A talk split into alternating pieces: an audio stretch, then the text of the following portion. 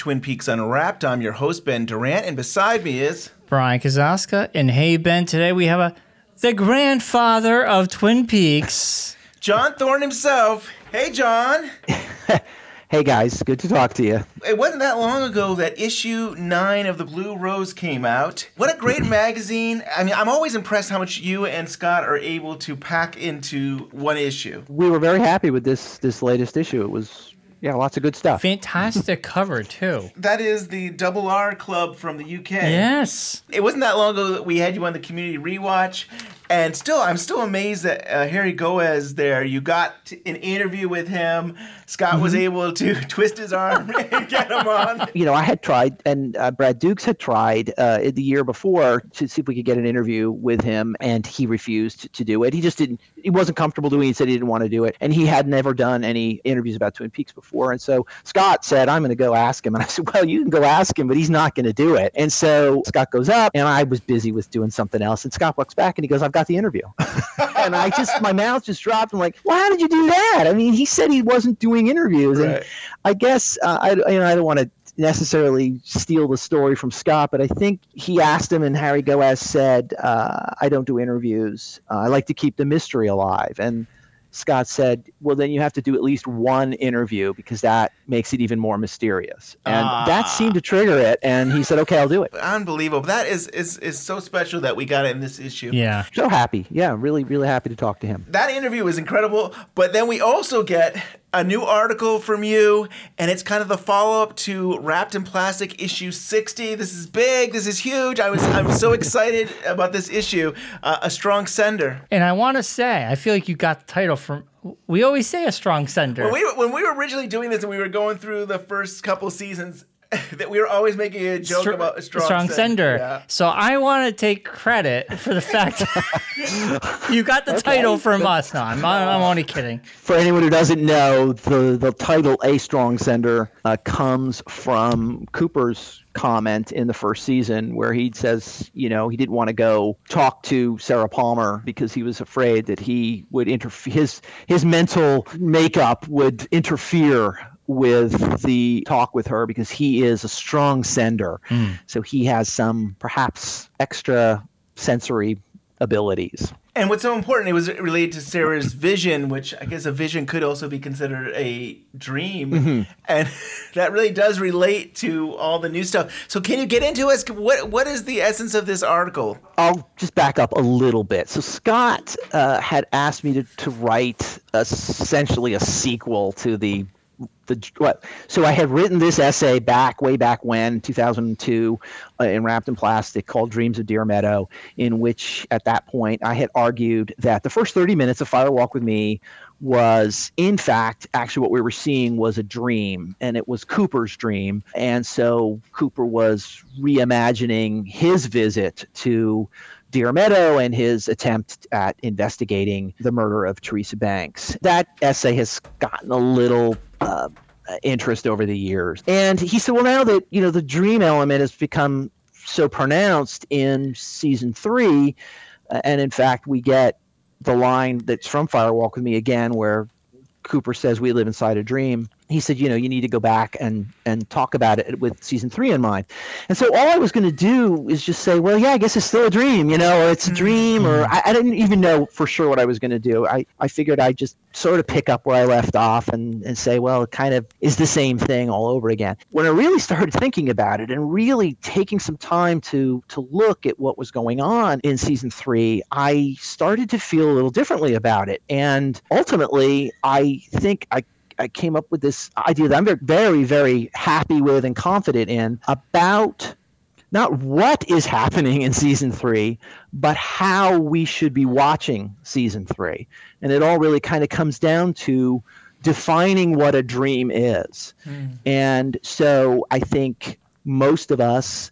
Um, often, when we hear the word dream or we hear we live inside a dream, we're thinking of this sort of mental fantasy of you know a sleeping character or maybe they're it's still they're not asleep but it's still something they're fantasizing about. And that that's what the dream is. And so dream kind of makes it less real and less relevant. And that kind of troubled me a little. The more i looked at it and the more i read about what lynch himself uh, I think, felt what what you know, the idea of what dreaming is. And for me, um, sort of one of the, the key lines came from another Lynch film, which is Lost Highway. And of course, the, there's a famous line in Lost Highway where Fred Madison says, um, I like to remember things the way I remember them, not necessarily the way they happened.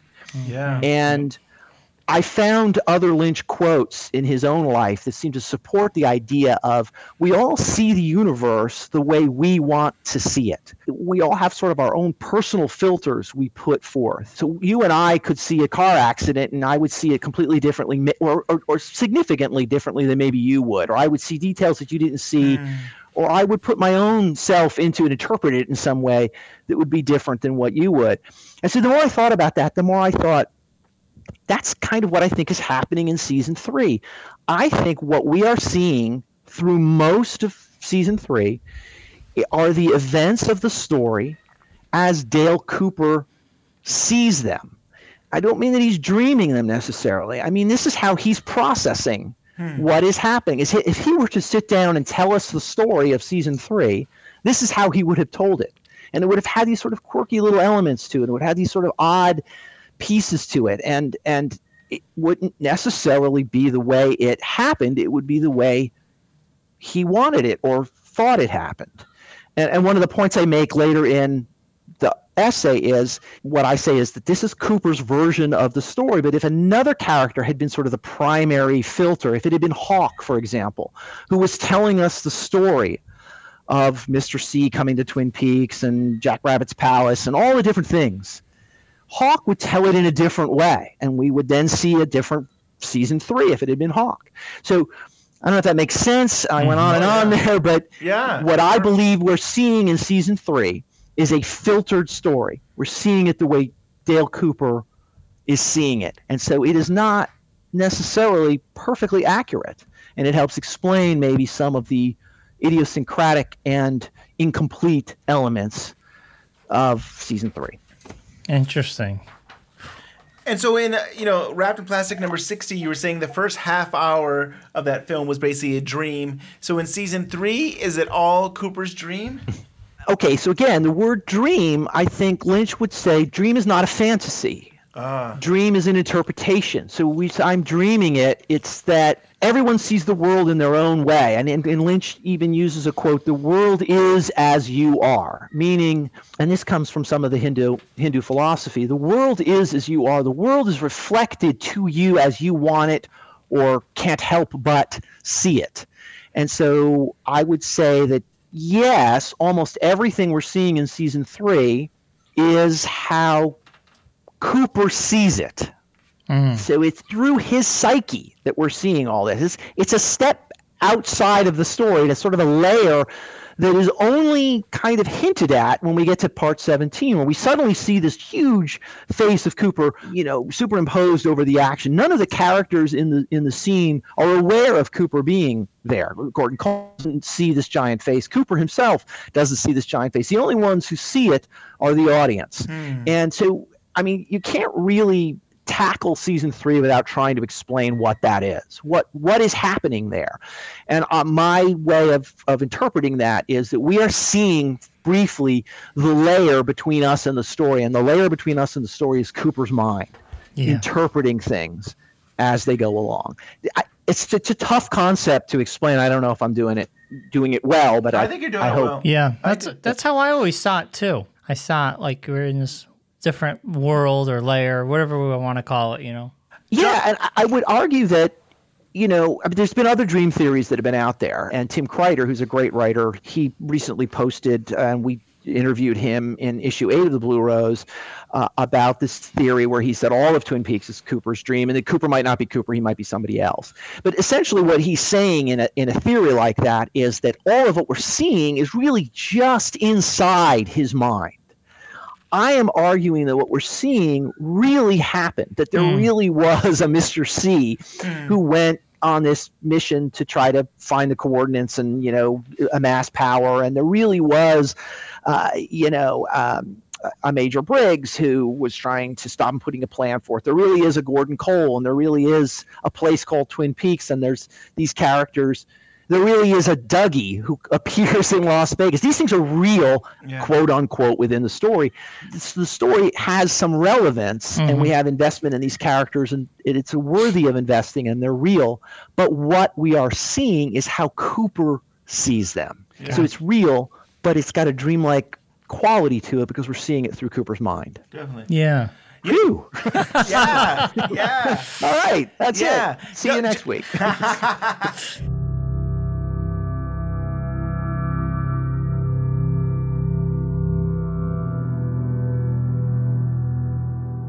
There's things that don't make sense. They're minor things, but they don't make sense Yes. to us who have watched the original series. So why is Cooper's key say a clean place reasonably priced? I mean, Right. that's a line that Cooper says in the original series. Um, Right. the key, certainly, you know, from season one to his room at the Great Northern, would not have had the line on it unless somehow he knew, you know, the line was already there on the key. You know, that's a really convoluted way of, of, of having to somehow make sense of that. He says that line, but in season three, the, that line is, is on the key.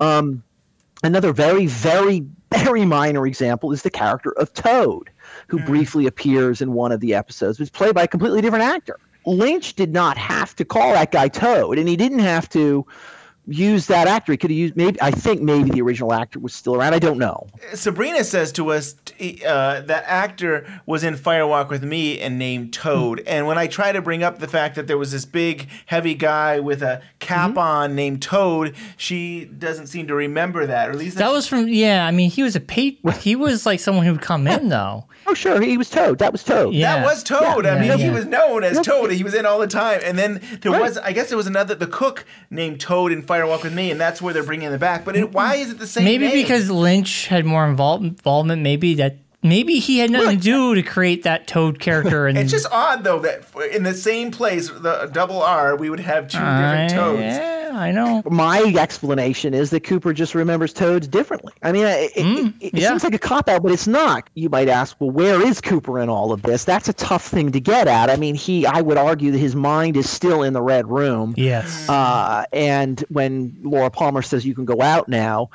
his mind is now observing uh, what's taking place in the real world. Part of him went out as Dougie, and another part of him is already. You know, a physical part of him went out as Dougie without a mind, and uh, the- the other evil side of him is already out in the in the real world. But his mind is separate from that and processing all of these events as they take place. And so we are seeing these events as he processes them, which helps explain why they are told in such an unusual and eccentric way.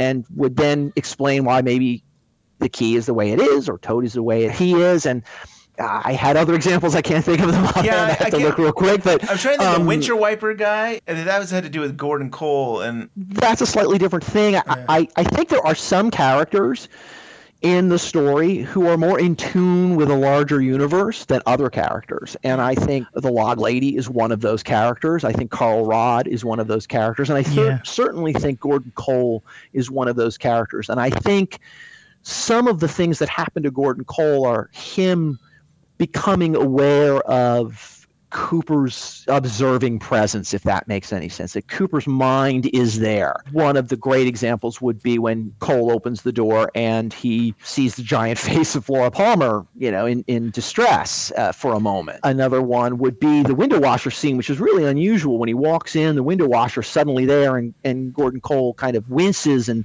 is in pain, and then it, the scene seems to suddenly end, and the window washer never continues on and cleans the other wi- uh, windows in the in the hotel room. What are those bizarre occurrences? I would argue that maybe Gordon Cole is someone who's somewhat aware this presence, this observing presence of Cooper. I love in this article you're saying that uh, that's actually a message sent from Cooper, which is like k- kind of blows my mind. One way of looking at it, I think it's a way that makes sense. I mean, there could be you know, dozens of other you know logical explanations for it within the world of Twin Peaks, but given my theory here um, of what's happening, is I would say that that manifestation of Laura is something that comes from Cooper. And with, with Cole seeing Laura Palmer, I of course thought like, oh, it's David Lynch's obsession with Laura Palmer. Like he seems like, or maybe all of us that were haunted by that image. But it is it is puzzling for me, and it almost makes the most sense to think that well maybe there is a message being sent to him. That's how I right now I'm comfortable with the idea uh, that, that Cooper is this presence. I mean, you know, there's there's other scenes with Cole. Cole is in the is in the hotel room in South Dakota, but he can hear the monitors of Dougie in um in Las Vegas. I Um, need to rewatch that. I missed that. So I mean, I I definitely have to go back and, and check that out. I don't even remember. he that. seems aware. He seems Yeah. aware that Wow. that that there's something going on with Cooper. Of course, you know Cole is one of those characters that that passes out of the, the action in part 17 into that sort of dark space and then into the, the great northern Yeah. basement. I just realized, is it a boiler room? Is that? It is a boiler. but it's funny. I just realized that because like I'm just thinking about the European pilot. and It's the same place. Mike and, and, yeah. and Bob are in the boiler Yeah. room. Too. Yeah. I didn't. I don't know if I realized that until right now really? we're talking. Yeah, it's the same place. It's very similar. Wow. This is not the best article you've written. It's got to be one of the best. I really love it. Maybe I'm just partial to. Uh, I, I love dreams, and I love that you brought up Lost Highway and connecting these dreams. And it's it's really good article. Well, uh, well, thanks very much. You know, as I wrote it and as I did a little research on Lynch's philosophy and the way he looks at the universe, and I mean, Lynch is deliberately putting Hindu philosophy into season three. I mean, we can't we can't ignore it. He, Gordon Cole says the you know we all remember the ancient phrase you know we are like the dreamer who dreams but lives inside the dream that comes from Hindu philosophy. If he's putting it in there, we can't ignore it. Yeah. So what is it there that that he's thinking about that he's placing into Twin Peaks? Well, it's sort of this concept of the the world is an illusion and we all see it our own way. The world is as you are, which is a quote that he deliberately raises in an interview that he did uh, with a French magazine. And so he's he's insisting that this concept is important. And so I just figured if if that's true, then you know how do we apply that to what we're seeing in Twin Peaks, and, and does it fit and does it make sense? And so for me, it made a lot of sense. And in in fact, it- it just it helps me kind of rationalize but a great deal of what we see happening in season three. I call it in the article a mediated narrative. That is, someone else is mediating the story for us. They're hmm. telling us the things they want to tell us, and they're telling us, Cooper, the way he wants to tell it. So maybe he's interested in some of these things that are going on in the roadhouse, but not interested enough to really follow through with, you know, what happens mm. afterwards. It just had a sensibility to it that helped me kind of put my my hands around for the first time really comfortably feeling like I had a grip on season 3. Nice. Now I noticed though there is no Chet Desmond in this article. Uh, Chet Desmond is mentioned. That's interesting. You you bring that. I, I'm really. I, Uh, it's, it's Scott in my ear right now saying, "Bring So up Scott, Chet Scott, Desmond." Scott kept saying, Scott said, well, for he had artwork that he wanted to use with Chet Desmond, and he goes, "Oh, where?" I said, well, I didn't mention Chet Desmond in the article. He goes, well, how could you not? I'm like, because it's something else entirely. It's about season three. Yeah. And and uh, you know, why am I? Why do I force Chet Desmond? And he goes, well, people are going to want to know. Ah. And so I do have a short footnote, Ah, and. I wrote. I'm going to read the footnote to Please you. do. so Yes. can hear it. Uh, the footnote says some people, like pesky co-editors, will want to know if this means I think Chet Desmond, the FBI agent investigating the Banks case in Fire Walk with Me, is a real character rather than a figment of Cooper's dreaming mind. My short answer is it doesn't matter. I'm not trying to oh. evade the question. It's just that Twin Peaks is ultimately about Laura Palmer and Dale Cooper. Yep. The Fire Walk with Me prologue, no matter how much it features Desmond, is Cooper's story. This is what David Lynch originally envisioned, what he wrote and intended to film. Last minute changes in Kyle MacLachlan's availability made that impossible, so Lynch found another way to make the prologue fit his vision. Chet Desmond's presence is negligible and doesn't add anything to the deeper connections between Laura and Cooper. If it makes you feel better to think he's real, fine, but that won't make the story any more or less meaningful. So that's my You dropped the mic. drop the mic. That's on a drop the mic. Boom. Nice. How did I miss that footnote? How did I miss that? I don't know. It's footnote number ten, page fifteen. Oh, that's awesome. That's so good. Uh, and I thought it was, it- you know, we were all there in Washington for uh, part 12, and we actually got to have you on for a minute with Scott. And I thought that was so, it was so funny because Scott was like, in part 12, they mentioned the word Chet Desmond. And he, So your theory is done. done. But you guys had a lot of fun with that. But Well, and in fact, this new way of looking at it would explain Chet Desmond, you know, why he's mentioned. There may be a real Chet Desmond. It, it could very well be there was a character named Chet Desmond who went and investigated and disappeared. I, I don't have any problem with that at all. I don't need him to be make believe. What I do think is that we spend too much time worrying about what happened to him and who he is because it's that was never going to be the story. That was never intended to be, and, and Lynch wasn't going to follow up on it. The story's about Cooper, and it's about Laura. And so, if Cooper created Chet Desmond out of his mind, then he would think of him when he's relating the story of season three. If he didn't create Chet Desmond, is you know, in fact, a real character, then he would mention him in season three Right. and move on. yeah. Yeah. So, um, anyway, Right, and you know, talk, I talked to Bob Engels, and you know, the only reason there is a Chet Desmond is because we didn't get uh, Kyle MacLachlan for the whole movie and stuff like that. So he was always a Right. substitute for Yeah. Dale Cooper or, or for Kyle, either way. But Sure. I mean, you got to remember that, that that's sort of the key argument, and I don't mean to sort of relitigate the whole Fire Walk with Me thing in, but but the whole Fire Walk, the whole Deer Meadow prologue was written for Cooper. It was done. It was Yes. completed. They had they had written. They were going to do it, and then Kyle MacLachlan said, I, "I can't do it, or I won't do it." And they're like, "Okay, we'll just get a new actor," and they just changed the name. All the dialogue, for the most part, is the same. Yep. So it was intended to be Cooper, um, and then Cooper becomes kind of a prominent player later in this in that part of the story. My argument is it's always it's always Cooper. That we're seeing what Cooper wants you to see Mm. Yeah. in the prologue. Man, oh man. It's such a good argument. So it really good. Is so good. I'm glad that Scott convinced you to return to this because it really is your best work, and it, it really it makes a lot of sense. You you really laid it out, and uh, I love it. Thanks. I've had some good reaction to it. Most of the people who've read it and have sent it out to a couple people, it's been a positive reaction. They said, you know, this is a really good argument. And some people have said that you haven't convinced me.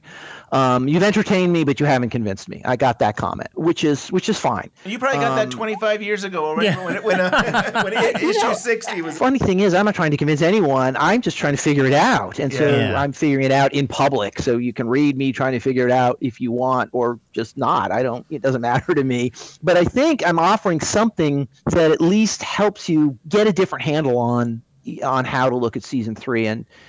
And, and answer some of the confusing elements. I don't answer them all in here, and I, I make clear there are things I still. Part 18 is still a tough nut to crack, and I mm-hmm. my argument right now is that part 18 is Laura Palmer's and Diane version of they're relating the events in part 18. We no longer are seeing it through Cooper's eyes. We're Wow. seeing it through their eyes. Yeah. So that's that's you know that's my first attempt to try to make sense of part 18. And I also argue that anything that we see in black and white in season 3 is outside of Cooper's perception Mhm. that these are things that happened that Cooper either didn't know about or couldn't filter for us. So when we see the atomic bomb explode and we see the woodsman running around the convenience store, and and you know we see the firemen in um, uh, at the very beginning with Cooper, that those things are not filtered through Cooper's mind. You get a flashback to Fire Walk with Me. It's curious to me in part 17 when when we flash back to Fire Walk with Me, why we why is it in black and white and not color? Because the film is in color. It could have Right. been in color. And I mean some argument has been made that well what we see in black and white is stuff that happened in the past. And Yeah. so that's why it's color coded that way. It's black and white, it means it happened in the past. And then that may be a great great explanation for it. My argument is that the things that happened in Fire Walk with Me were beyond Cooper's ability to perceive and to relate to us, and so they're happening the way they happened in Fire Walk with Me, not the way they happened. You know, that Cooper wants us to think they happened, and so mm. they're in black and white because of that. Nice. Yeah. Wow. Why did you on here? Yeah. Good Now you stuff. know where to go, right? Right? Go out there and get this issue, people. I mean, what are you waiting for? It's if so you haven't good. gotten already. There are other uh, ideas for articles that you're working on right now? You know, that one really kind of exhausted me a little bit. I'm going to be writing some stuff for this Men of Lynch issue that's coming up, and I'm going to be taking on, uh, briefly taking on Cooper, but only you know, just in passing. Every Yeah. we're going to try to get everybody to write about Cooper. I'm going to do some characters from Inland Empire, which are characters that I don't know a lot about, so I'll something new to deal with. We've got some other Twin Peaks stuff we're going to write, but it, it's not dense as what I'm describing here right now. I kind of burn out on essays right now after writing I know, this, so we just got to see what kind of bubbles up. What I really want to do is kind of revisit this essay. There was a lot I thought about afterwards. I thought, you know, I didn't I didn't mention this or I should have added that or I could have expanded this to make it make more sense. So I may try to come back to this and see what if I can expand it any. I would love that. I think that would be great. I mean, especially when you're dealing with dreams. I mean, there's so much. When we talked about community rewatch, I mean, there's so much. Like every episode seems to talk about dreams and Twin Peaks, and I feel like yeah, you could go back through the whole series and mm-hmm. probably connect things to the article that you wrote. Uh, yeah, I think so, and I think I mean I think you go back and look at at uh, Lynch's other work, and of course, again, as I say, things that Lynch has actually said in his Yeah. own life about just the way he views the universe. But you know, Lost Highway is a great example of this kind of idea at work. There's so many confusing things in Lost Highway, right? But Yeah, but well, like with any with any Lynch film, gonna go back to Eraserhead.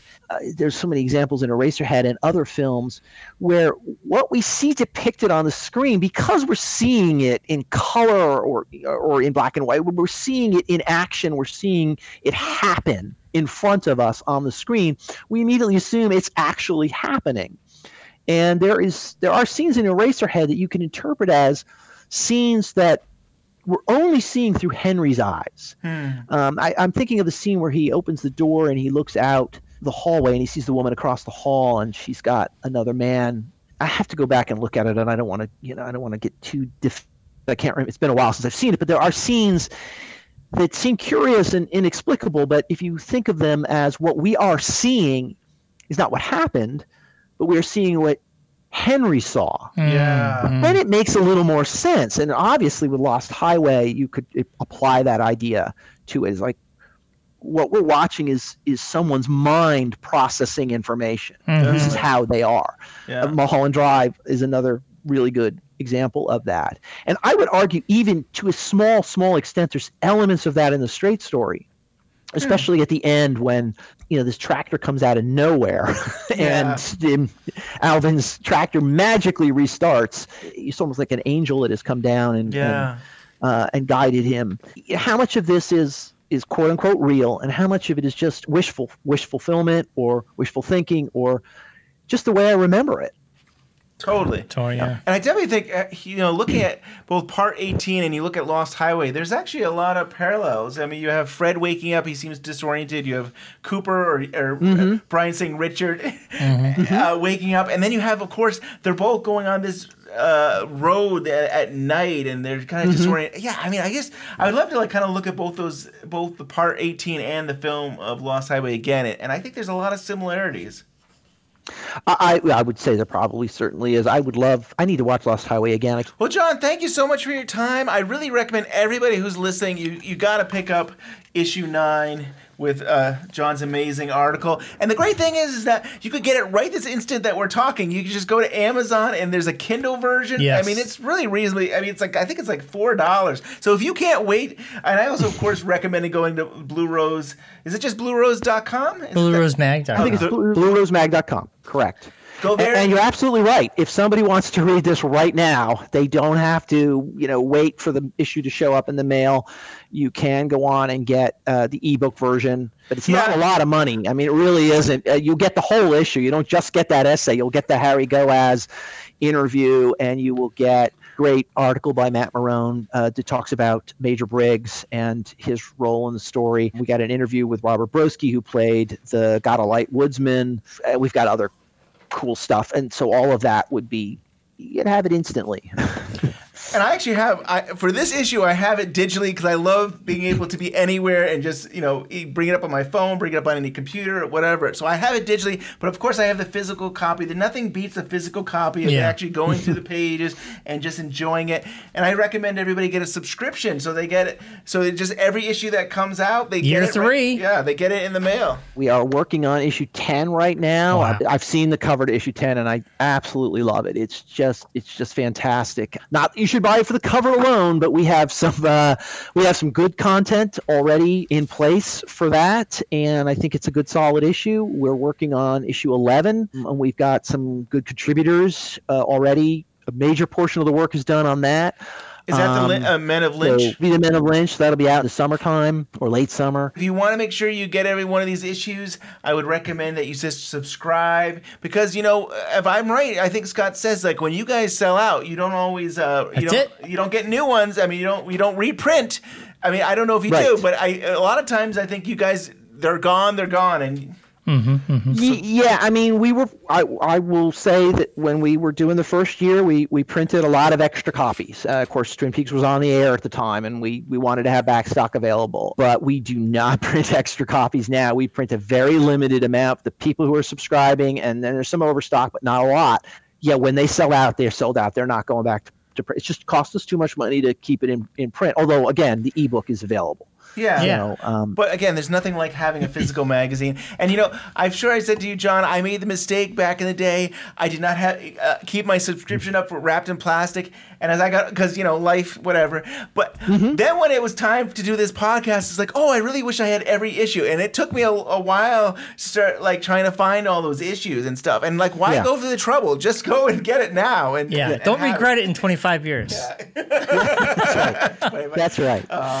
Well, thank you so much, John. Uh, can you tell us how, how we can follow you? The best place to get to me uh, is on Twitter, and so my handle there is at Thornewip. Uh, that's T H O R N E W I P, and so you can follow me there. And um, I mean, you can you can get to me through uh, BlueRoseMag.com too if you know you want to send e- emails and, and that kind of thing. That's that's the best way probably to get to me. Hi there. You just caught me reading my brand new book, Twin Peaks Unwrapped. The book, me and my co host Ben Durant wrote this last year and is now finally out at BlueRoseMag.com. This book contains over 100 interviews with cast and crew, community commentary, and, of course, us. For example, here are some of the fine folks you'll find in this wonderful book Chrysta Bell, Charlotte Stewart, David Patrick Kelly, Jim Belushi, John Neff, Scott Frost, Sheryl Lee, Matthew Lillard, and the one, the only, Kyle MacLachlan. So get your copy today at BlueRoseMag.com. And now here's an interview with Mike McGrenner. I wanted to do this Lynch series for five years. I had no idea that it would get the attention, you know, outside of Columbus, Ohio. So it's kind of a this is a wild thing. How did this director series come about? I produce and direct a show called Night Owl Theater with this late night movie host named Fritz the Night Owl that was around when I was a really little kid. And uh, I directed my first film in 2009. It premiered at Disneyland in a festival. And when I was out there, you know, they ask you what your next project is. And I kind of BS'd my way into just saying, I'm going to bring back my childhood hero, Fritz the Night Owl. And I had no idea if he was alive or where he was or what was going on. And I ended up doing that in 2010 and uh, about two or three years into this, so five years into the show, 2015, I won an Emmy for directing that, and I was just, Wow. I was like, "Whoa, this is awesome!" And like, it was just one of those unexpected things. And then I've always been like creative about. I love 80s horror. I love Twin Peaks, and those were like the two loves of my life. And then, uh, so I did this horror series called Terror from the 80s that I currently do still, uh, in addition to Night Owl, which is wrapping up. But um, it's like every month is a double feature of 80s horror back to back with intermissions and trailer reels like Grindhouse. It's exactly like Grindhouse. So I took in like leader film and made these like filters and like basically you're watching two movies, but the presentation is just like you're watching the actual prints from the 80s. So Wow. uh, complete with like real changes and stuff. So while I was doing that, this whole time, what I really wanted to do uh, around 2014, I think it was, is uh, start this David Lynch series. And I pitched it to the four indie theaters in Columbus because I want I, I knew I wanted it to be like a single screen or like an independently run theater because I just feel that's more of the room for David Lynch, less of a mm-hmm. multiplex kind of thing. And everyone in Columbus, all four theaters, just basically said Lynch doesn't have enough fans to fill a room. Wow. Wow. And I was so insulted by that because I'm like, then I must look like a crazy person to you trying four years now to get this thing going. And so um, last year I got to do it. The first theater that said yes was 75 miles from me in Miamisburg. And this town looked like the town from Blue Velvet. It was like a really small town.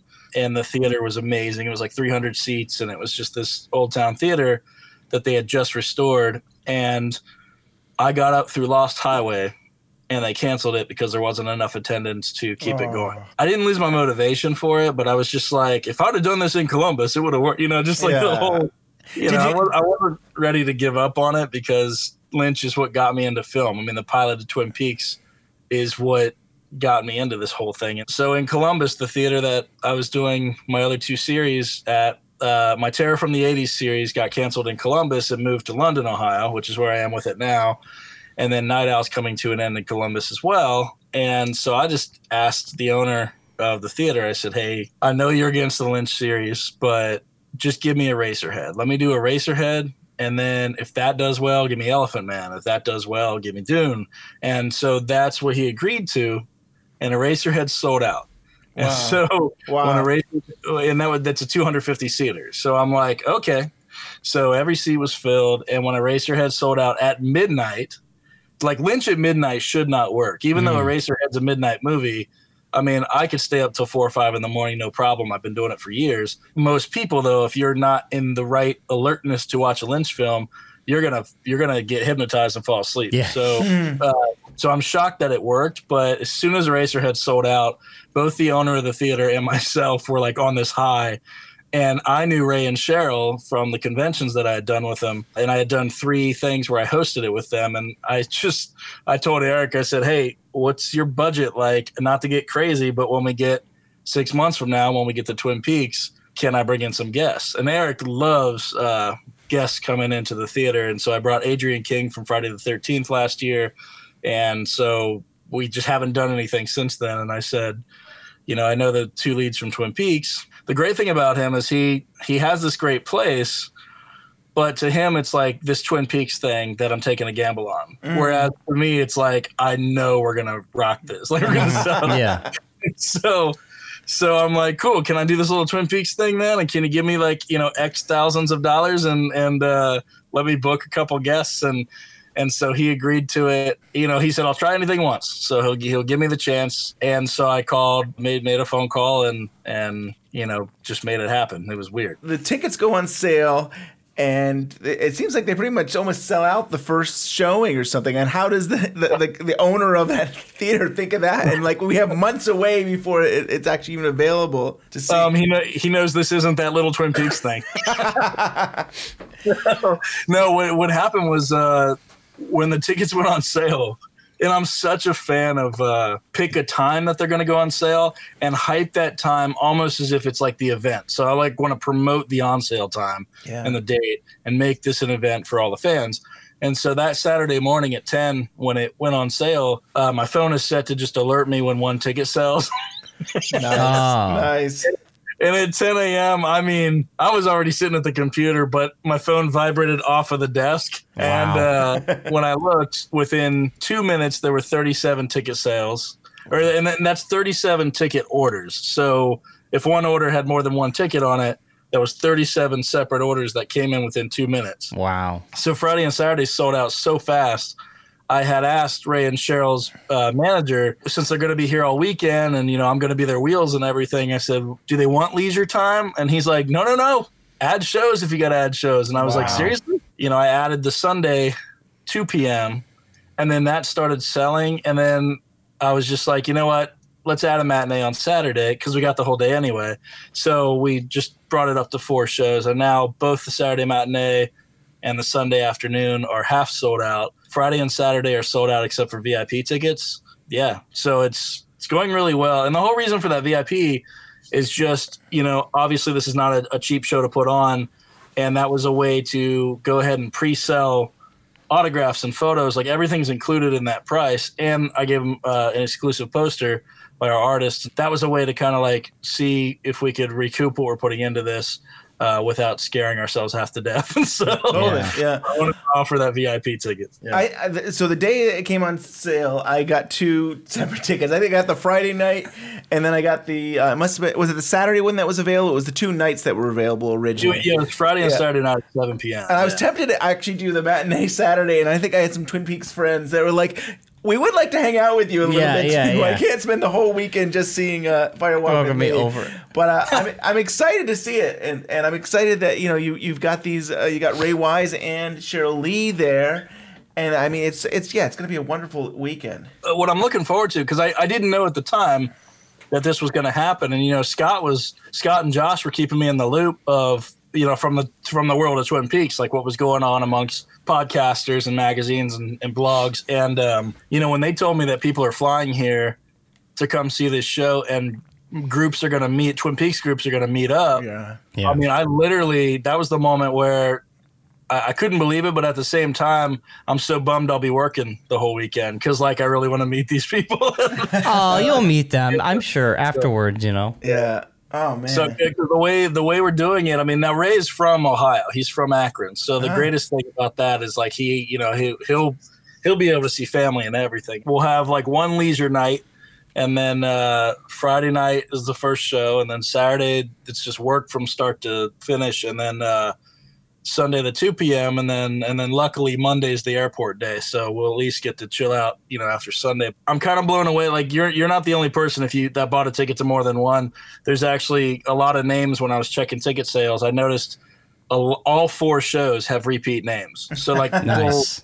people have bought tickets to all four. I think just uh, I mean, if I was a fan of this, which I am, but I mean, if I wasn't working, I would have been there probably all four shows to literally not so much watch Fire Walk with me as much as hang out, just to stay there and be there with all the other fans and and how cool that would be. I agree. um, Yeah. yeah. So that VIP rate, that it gets you in there in the door first too, doesn't it? I've been asked that question so many times, and my intention with that was not first in line through the door, but first in the VIPs will be the first to line up when the autograph session starts. So they Ah. can basically get their things first and and guarantee not I mean everyone's gonna be able to meet them and, and get their autographs, but like I want to guarantee the VIPs like that they'll do it without being rushed. So it's set up so that Fire Walk with me is first.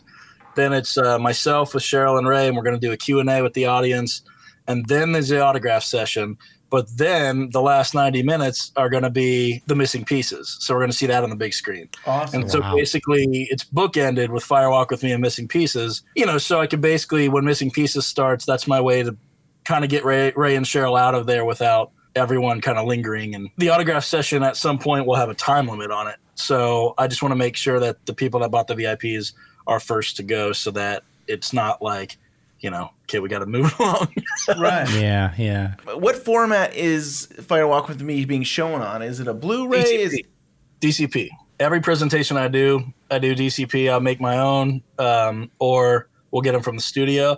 This Fire Walk with Me is booked from Janus Films, and this, the DCP file is coming from them.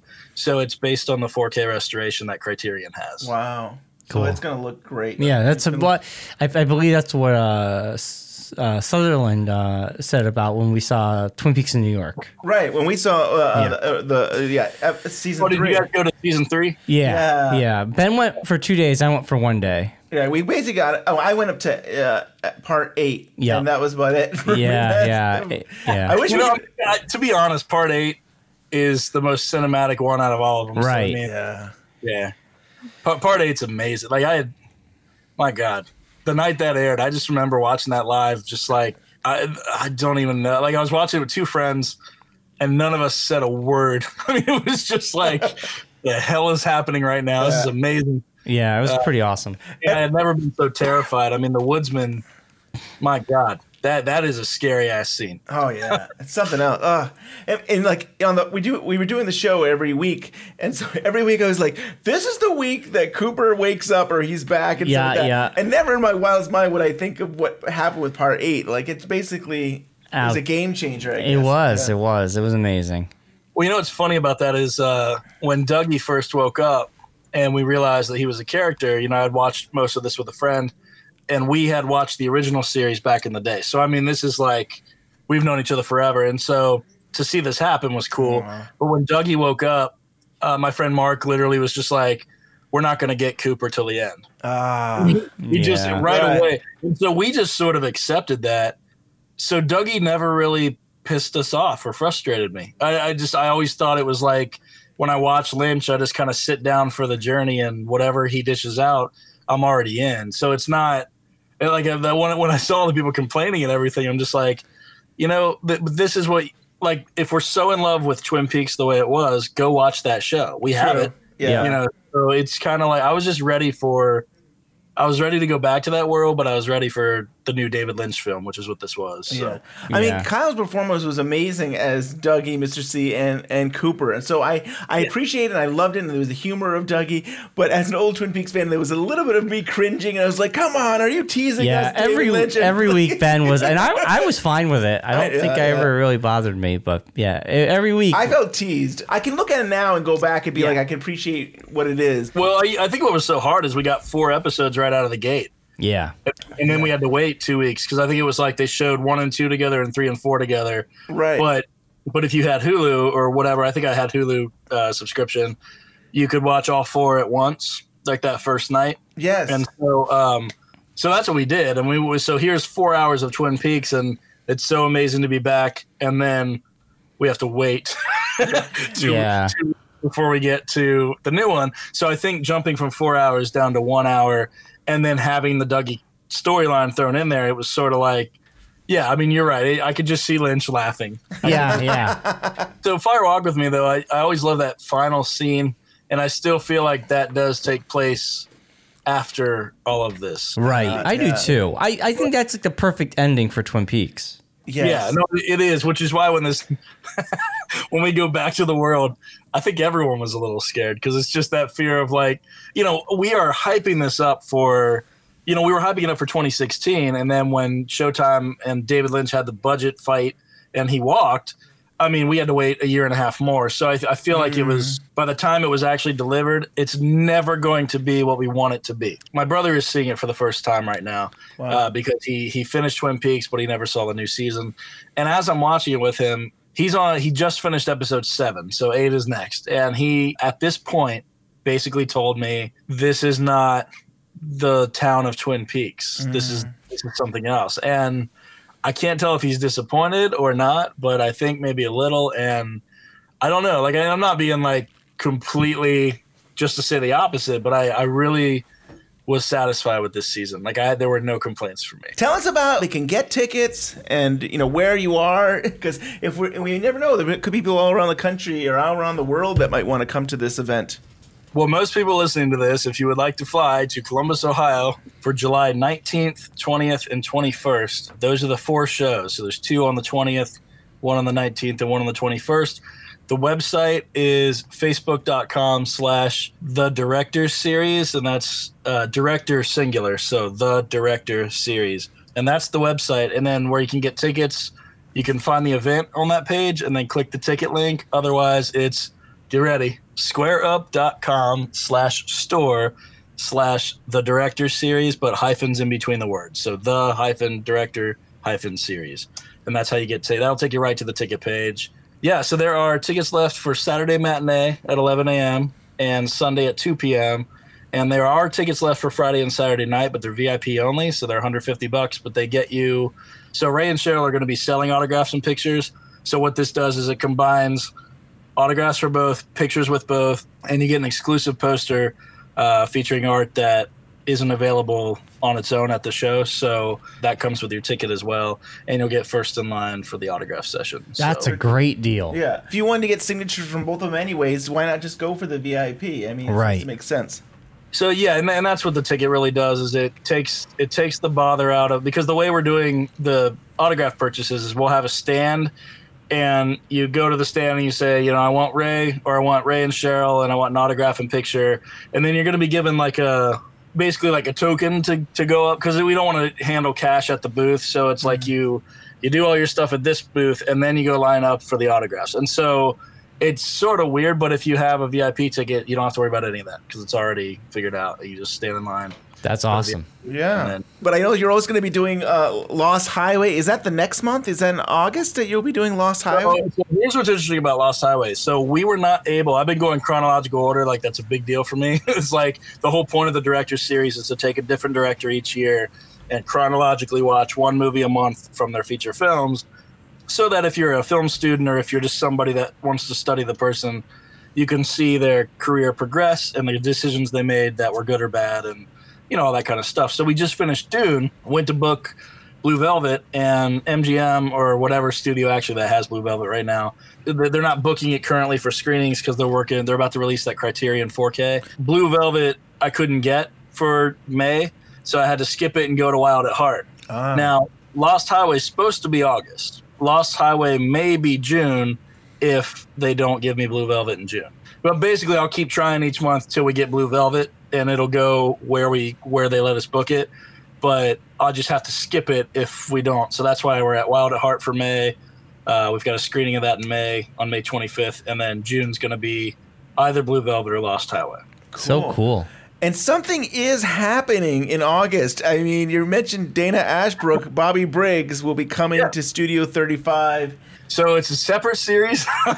it's it's very similar to uh, this thing, except I'm starting a new series. It's career retrospectives with certain actors, and it's like a two night thing, or it's cast reunions. It's like one or the other. And so the first thing out of the gate is I'm doing a cast reunion and screening of the Return of the Living Dead parts one and two. Oh. So it's going to be those two movies followed by a Q&A with the whole cast of both and then uh, autograph session with the cast of both. And so that's going to be two nights. That's August 27th and 28th. So this is me, me being dumb here. Dana Ashbrook was in those movies? Dana Ashbrook is in Return of the Living Dead Part 2. Ah. He's the lead, actually, the lead male. I don't know if I've seen it. I've seen the first one. I've don't seen the think- first one, I don't yeah. think I've seen the second one. Oh, wow. So the second one, the budget is about half of the first one, but it's damn fun. So damn fun. And so when Dana confirmed for that, you know, part of me was like, well, maybe I'll just get Dana and put him on Fire Walk with me. But then I, I feel like Fire Walk with me should just Ray and Sheryl, just you know, father and daughter. It's it's pretty Yeah. symbolic. I think it. I agree. I kind of want to focus on just that. And then if I do a Twin Peaks thing like next year or something like that, just like that's you know a different thing. Right. I'll, I'll try and get more. I, I'm in contact with most of the people, um, the representation uh, that were in Twin Peaks. So the only people I can't get to are, are MacLachlan and uh, Lynch right now. So, and I know I know Lynch's daughter Jennifer's best friend, but that doesn't mean anything. That's as close as I get to David is Jennifer. So Yeah. I, I feel like in in my life, um, all the things that I used to BS about and kid about when I was a kid have come true now. So I feel like I feel like I'm in this thing where I'll never ask if someone could get me David Lynch. It's more of a I'm going to do the best I can and quality wise and presentation wise for the things that I'm doing and hopefully if someone offers that'll guide me in the right direction. So there you go. That's the way to do it. what I would love from David, to be honest, about this whole thing, because I mean, this series is just celebrating him and his career, and it's a year long. I would love by the time we get to Inland Empire, if if there's some kind of just a quick 15 second video intro he could do, uh, would be awesome. Wouldn't that be Uh, awesome? that That would be would so be. cool. the fact that Twin Peaks is selling well, I don't know if it has a lot to do with Columbus or if it has a lot to do with Twin Peaks yeah. because I because I definitely feel like I lucked out with Twin Peaks. Like I don't I don't feel like you know we'll see how Return of the Living Dead does. That's such a big cult movie. I feel like it'll do well. I don't know if it'll be because of Columbus. Uh, Columbus is just a city that it's a big city, but it's people just don't like leaving their houses for anything. They want you to bring it to them. They like, they like hmm. Netflix. They like things where it's like, oh, I'd love Back to the Future. Cool. You want to go five minutes down the street and see it on the big screen? Nah, I'm just gonna get high and watch it on Netflix. Like, I'm a geek about the experience of it all and the Yeah. presentation, and I think I just I try way too hard. Like I, I feel like I put more effort in than people kind of care about here, but that doesn't mean I'm gonna stop doing it. Back to the Twin Peaks Fire Walk with Me event. You have uh, official art now of it. Do you want to talk about the poster I think you have in the shirt? Yeah, so uh, my artist on Night Owl for you know since we started is is Matt Harris is his name. He's a huge monster movie Godzilla fan, and he uh, is an incredible artist. And so he did he did he does a poster for us every month for any movie we feature on Night Owl, such as like RoboCop or Fright Night or Monster Squad or Killer Clowns. You know, he's done all of those or the director series in general. he's done one for every single Lynch film through Lost Highway, and then he's going to do Straight Story and Mulholland Drive and Inland Empire when we get to him. Hmm. But he so he has a Fire Walk with Me poster already. But then I, I went to him and I I said, you know, I've got this VIP ticket I'm offering. Would you create one that has nothing to do with the other one you did, and sort of like make it more of an event, like feature Ray and Sheryl and and sort of just you know whatever you want to do. And i left it completely open to him and he had the idea of the image that came to his mind and my mind and we didn't know we were thinking the same thing was um, the theatrical masks like one smiling and one sad. Put ray and sheryl there and the only thing i had asked him to do if he could was incorporate the white face and yellow teeth for both of them so sort of like make it you know the uh, th- those faces. So he did that for both, and it came out looking like a creepy as hell, but kind of awesome poster. Yeah, it's Yeah, awesome. it's so creepy. It's so cool. that is So awesome. it, and it was weird because like I, I was hoping it would give a boost to VIP sales also by revealing it now. I mean, I, I literally revealed it an hour after he finished it because we were just like I was so excited about it. A lot of VIPs they have no idea. They knew they were getting a poster, that, but they hadn't seen the art until just now. So people seem to be excited about it. And I, of course, always love that it's in the red room. So not only do you have uh, Leland and Laura's uh, scary faces there, but they're in the red room, which is awesome. Yeah, so cool. Yeah. Yeah, so I'm, I'm excited about that. Uh, the poster itself, it's actually pretty big. Our usual posters are 18 by 24, which is a pretty good size. This is sort of rectangular, and it's, I think it's the same width, but it, it's taller. So you would hang it on your on your wall like portrait instead of landscape. Yeah, so they're they're nice, and they're vinyl print and they're thick cardstock. So it's Nice. sort of it's it's a nice thing. And then I wanted to offer the T-shirt because I didn't want the design to that that poster is just for VIPs. Then there's a T-shirt that I wanted to offer for the event itself. That's like has the date on it and everything to kind of for the, for the people that either didn't get a VIP or the people that want to wear that art on their shirt. It's a slight it's a slightly different. Like the floor is different, the curtains are different, but it's the same faces. And then there's a one sheet that I'm having printed, but I'm only making like two or three of them so that they'll be up in the theater windows. And that's Ray and Sheryl's face from that art, but just against black. Nice. So, um, so those will be hanging in the windows at the theater all weekend. And does the shirt need to be ordered ahead of time? I see this, but, but must be ordered by June 1st. What is. Yeah. So the whole reason for that, and I'll, I might extend that to mid June, but the whole the whole reason is before the chaos of the event starts. Whoever orders a shirt, I'm just going to order those, and so that we don't have them there for sale. And I know that seems crazy not to sell them at the event, but it's there will be so much stuff that I will be worried about that selling those shirts is not. not Yeah. it's another thing. Plus, I want Ray and Sheryl to be able to sell their stuff. Oh, yeah, good, good, good Yeah. call. It looks like I'm going to have to order a shirt here in, in the next week or so. Because so I, I know you got to do it. I just got to do it. Because uh, yeah, I just assumed when I first saw it, I thought I could get it when, when I at the event. So I'm glad that you're telling us that we have to get it now. Well, and and I might need to put online like really stress that people can't. And I don't want. I I really don't want to come off as like.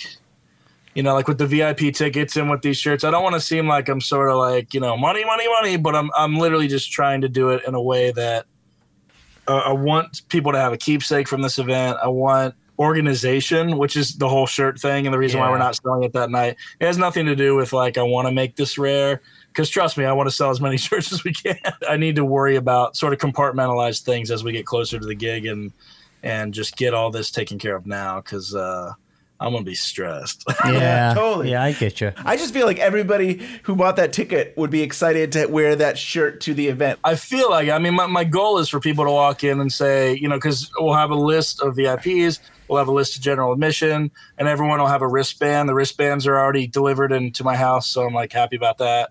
But everyone will have a wristband that's going to be color coded and design specific to each show, so that you know people can't sneak in or blah blah. blah. Mm-hmm. And so when when people check in, my goal is that they check in, they get the proper wristband, they get their poster if they're a VIP, and they get their shirt if they ordered a shirt all at once, all at the top. You know, there, there's nothing to worry about once they've checked in. Everyone can relax, drink, and you know have fun or whatever. You know, thanks to you guys and Blue Rose and everybody that's Twin Peaks related helping promote it. It's it's sort of something where I, I didn't have to go kind of Facebook crazy with it. Is there anything else that you'd want to tell people about the Fire Walk with Me event or about the director series in general? if they're regional or local to Columbus or or close by at all, supporting this series is a big thing because it's independent. I mean, every month, you know, pay for the rental of the film, which is anywhere from like two hundred fifty to three hundred fifty dollars, and then once that's paid for and locked, we're good. But that means we have to sell because tickets to this event, tickets to this series are only eight dollars. So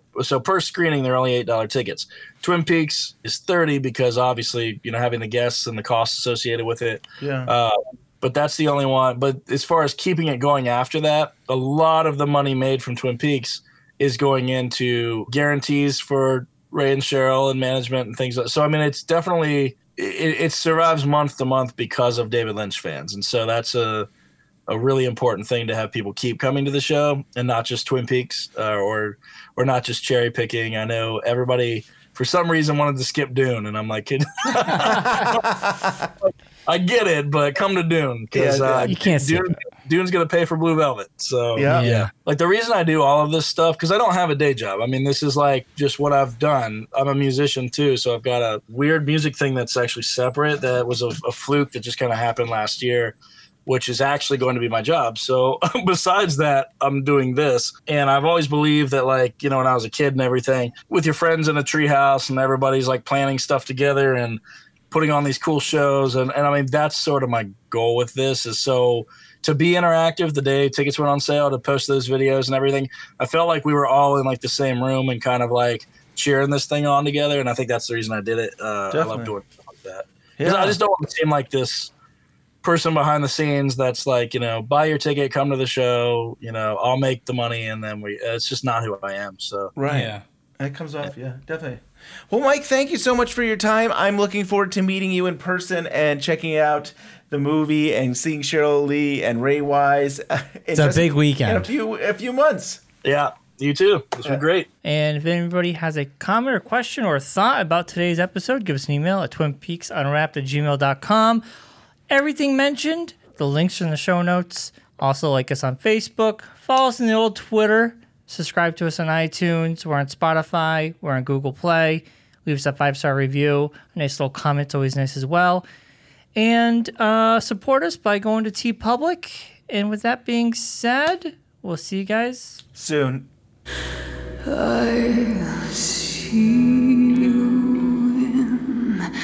the sick